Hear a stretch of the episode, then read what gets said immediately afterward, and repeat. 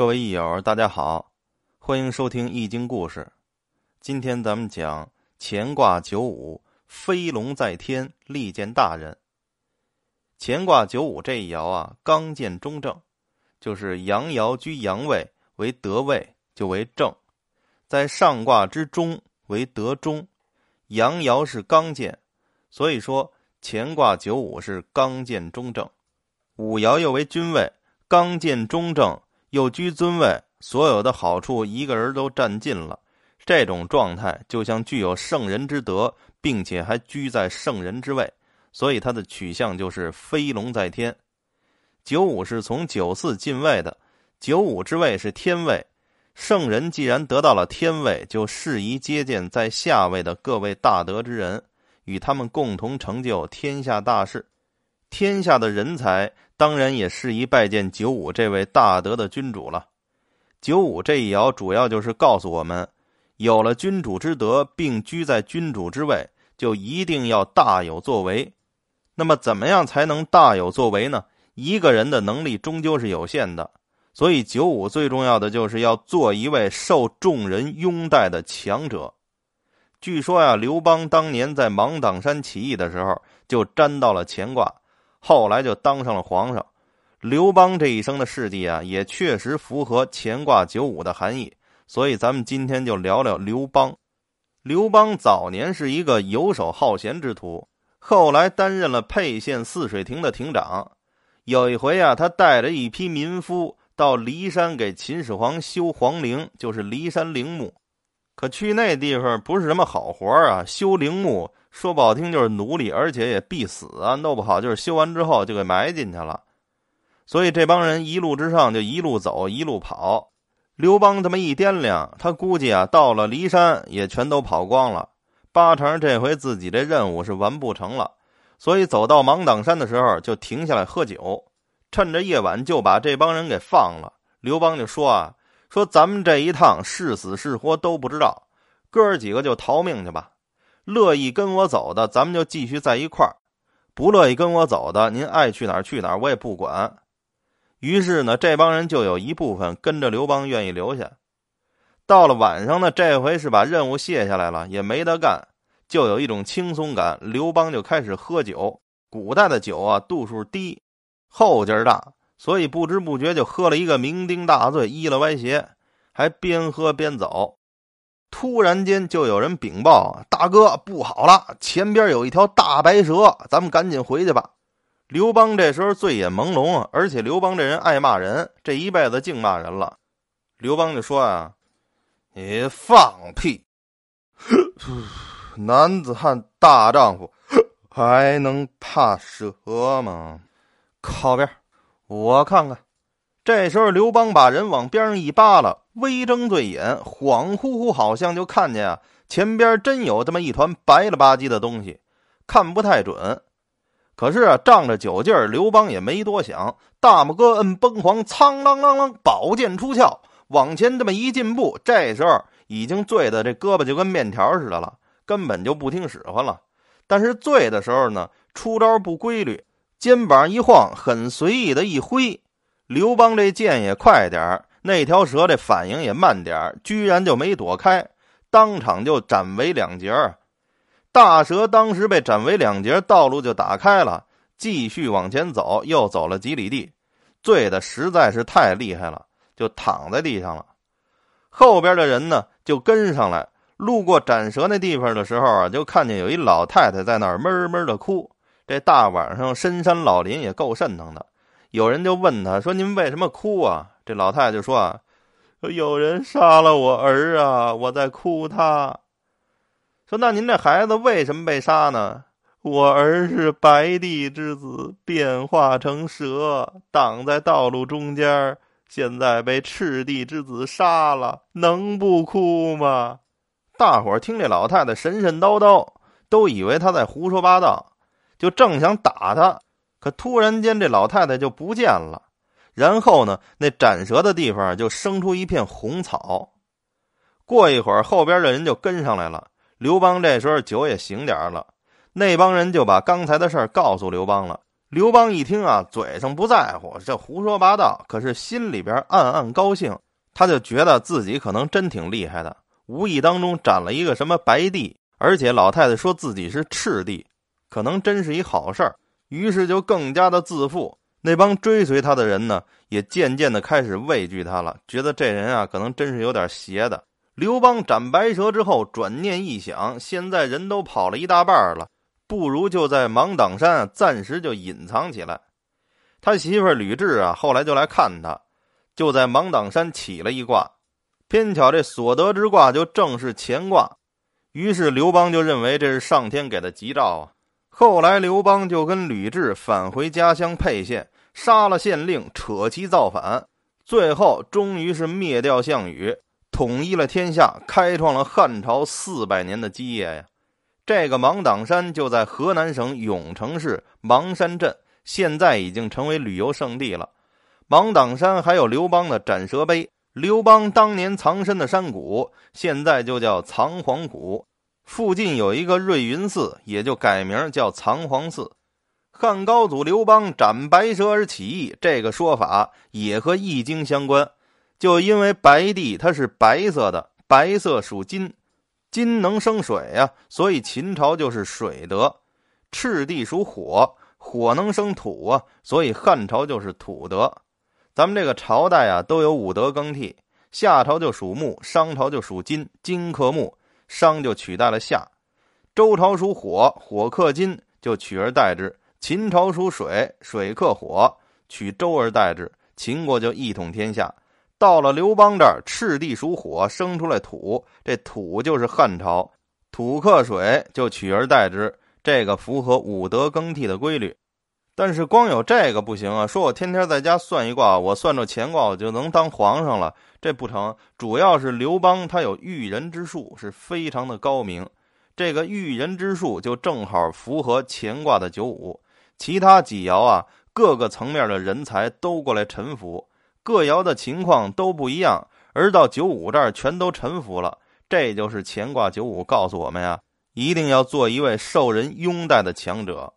当时刘邦得天下以后啊，曾经问手下的大臣：“为什么我能得天下，而项羽没能得天下？”众人的回答都不到点儿上。刘邦自己总结的特别到位，《史记》原文这么说的，这话说的非常漂亮。说：“夫运筹帷幄之中，决胜千里之外，无不如子房；镇国家，抚百姓，己溃享，不绝粮道，无不如萧何；连百万之军，战必胜，攻必取，无不如韩信。此三者，皆人杰也，而无能用之。此无所以取天下也。”就是说呀，张良的智谋可以运筹帷幄，决胜千里，这一点我不如张良。治理国家，安抚百姓，供应军饷，不绝粮道，这一点我不如萧何；率领百万大军，战必胜，攻必取，我不如韩信。这三个人个个都比我强，全是人杰，但是呢，全都能为我所用，这就是我能取天下的原因。再对比项羽呢，刘邦说：“项羽有一范增而不能用啊，就是项羽身边只有一位高人谋士愿意辅佐他，就是范增。”他还不能用，还怀疑范增，最后把人家给逼走了。这种人他怎么可能得天下呢？所以刘邦他作为一个九五，他受众人拥戴；项羽他不得人心，他还屠城，他就不受人拥戴，他就成不了大事儿。这就是刘邦的用人能力，知人善任。另外啊，刘邦还特别的善于纳谏，史书上也多有记载啊，比如说《史记》的《离生陆贾列传》。就记载刘邦采用了利益姬攻取陈留之计。这利益姬啊，他是一个老儒生，到刘邦这儿来找工作。刘邦呢，就特别讨厌这儒生，觉得都是书呆子，就不愿意搭理他。一听说这骊姬进来了，刘邦就坐在床上，旁边俩侍女打洗脚水给他洗脚，就玩上足疗了。骊姬一看刘邦洗着脚接待他呀，就觉得必须得用点才智了。他就说啊，说足下来到高阳，您是要帮助秦国打诸侯呢，还是要帮着诸侯打秦国呢？这一下刘邦就火了，开口就骂奸儒。这奸儒啊，就跟现在骂混蛋一样，是当时的脏话。然后刘邦就说：“天下苦秦久矣，所以诸侯团结一致，奋起反抗。你竟敢说我帮着秦国打诸侯？你这不是胡说八道吗？你敢羞辱我？”李基就嘿嘿一笑，他说：“你也知道你是来反秦的呀，可是你这样傲慢无礼的接待长者，是你羞辱我还是我羞辱你呀？你这不是把人才往秦朝那边推吗？那你这不是助秦吗？难道这叫攻秦吗？”刘邦挨了这么一通批。哎，瞬间呢，他就能调整情绪，就马上重新认识眼前这老头儿。这要搁一般人可做不到。当时情绪正激动，你敢骂我，那就推出去杀了。所以刘邦立刻改正错误，整整衣冠，请立即上座。然后宾主双方就一通畅聊。而且刘邦当时正在缺粮啊，刘邦就问说：“您看我现在应该怎么办呀？”您看我现在哪儿有辙？李基就说呀：“说这好办呀。”然后李基就建议去取陈留。如此这般，这般如此。刘邦一听是当场接纳，很快就拿下了陈留。这个是刘邦出世以来拿下最大的一座城，兵力因此扩充了不少。这就是刘邦对于自己讨厌的人啊。能瞬间调整自己的情绪。再比如，在《刘侯世家》里边还记载这么一件事儿：当初韩信带兵攻打齐国，齐国战败投降，韩信呢就给刘邦上了一封信，就说呀，说为了巩固齐国这个领地，这个恐怕我现在这官啊太小镇不住，所以麻烦您给我封个官我要一个假齐王。他就是实际上他想做齐王，但是又不敢直接要，就在前边加了一个假字儿，也就是假齐王、齐假王。刘邦这时候跟项羽作战是节节败退啊，心里边正烦着呢。你小子还敢跟我要王？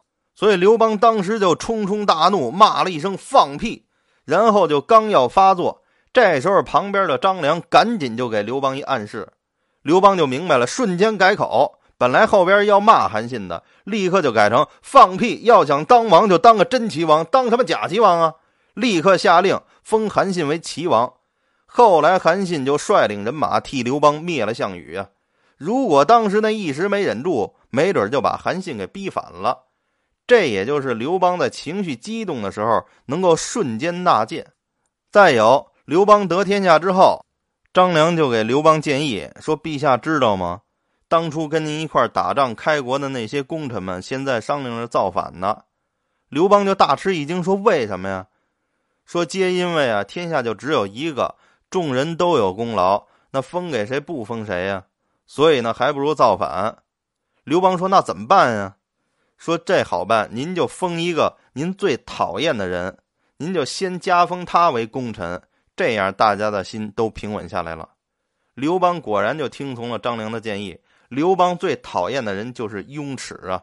就他刘邦这一辈子痛恨雍齿，这雍齿反复背叛刘邦，而且瞧不起刘邦，居然最后封了雍齿。